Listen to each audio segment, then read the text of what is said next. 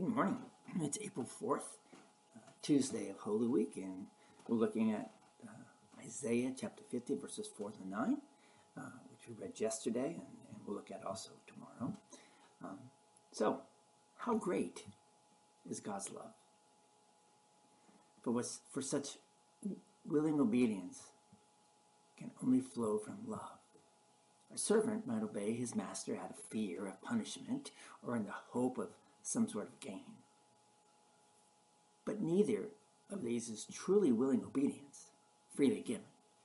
It's obedience enforced by either um, a threat or a reward. That servant is, is like an obstinate donkey driven on by either a stick or a carrot. Now, obedience spurred on by a reward may seem more willing than obedience coerced by a threat but neither comes close to the willingness of the obedience that freely flows from love. Only love can move our Savior to such willing obedience to endure all of us, all for us. Jesus says in Isaiah chapter 50, verse 5, He says, The sovereign Lord has opened my ears, and I have not been rebellious. I have not drawn back. Jesus listened willingly with open ears. Why? Because he loved the Father. He did not rebel or turn back. Rather, he set his face like flint. Isaiah 50, verse 7.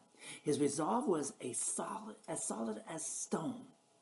He resolutely set out for Jerusalem, even though Jesus knew that suffering that awaited him. That was the Father's will. Mark 8 says, The Son of Man must suffer many things and be rejected by the elders, chief priests, teachers of the law, and that he must be killed and after three days rise again.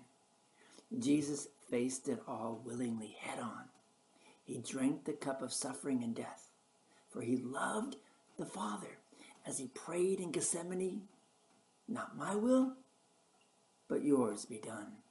Luke chapter 22, verse 42. He gave his back to the beatings, his face to the spitting, his hands to the nails. This wasn't taken from him, but he gave himself willingly. For this was the Father's saving will. The great hymn writer Paul Gerhardt expresses this willing obedience by having Jesus say, Yes, Father, yes, most willingly I bear which you command me. My will conforms to your desire. I'll do what you have asked me. That hymn as a lamb goes uncomplaining forth. What love for his Father Jesus has. How willingly he suffers. He adore, endures all. And also, do not forget his love for you. He endured all for you. How willingly he suffered for you for you. For you see, he was innocent. Let us pray.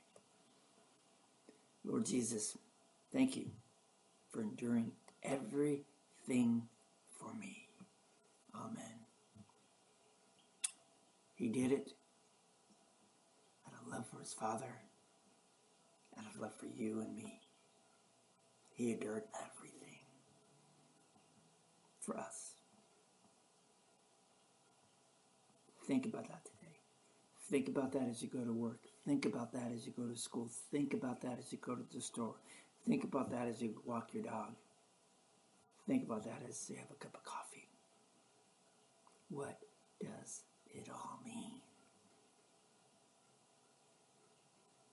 Go in peace. Serve the Lord. We will see you all tomorrow. God bless.